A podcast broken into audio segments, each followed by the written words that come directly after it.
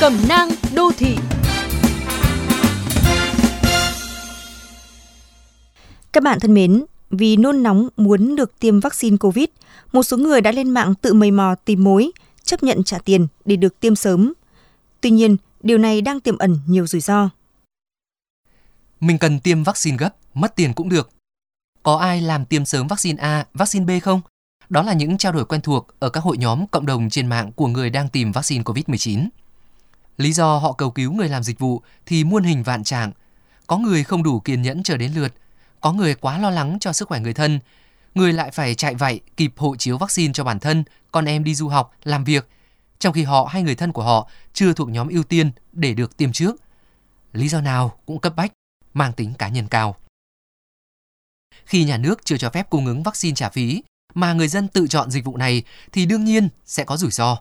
Bởi đây là một hình thức tiêm lậu không chính thức. Người làm dịch vụ sẽ liên kết với nơi tiêm chủng hoặc đơn vị lên danh sách tiêm để đưa người ngoài vào lịch tiêm.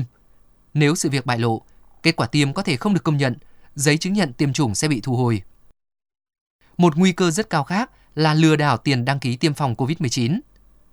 Nắm thóp người có nhu cầu, các đối tượng lừa đảo sẽ đưa giấy tờ giả mạo, các chứng cứ tưởng như thuyết phục để tạo cảm giác tin tưởng cho nạn nhân.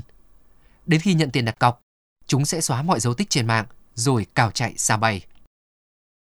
Đó là chưa kể, khi tiêm vaccine trả phí, đồng nghĩa với việc bạn có thể lấy đi cơ hội tiếp cận vaccine sớm của những người thuộc nhóm ưu tiên đang rất cần vaccine, như người có nguy cơ cao mắc COVID-19, người cao tuổi, người có bệnh lý nền.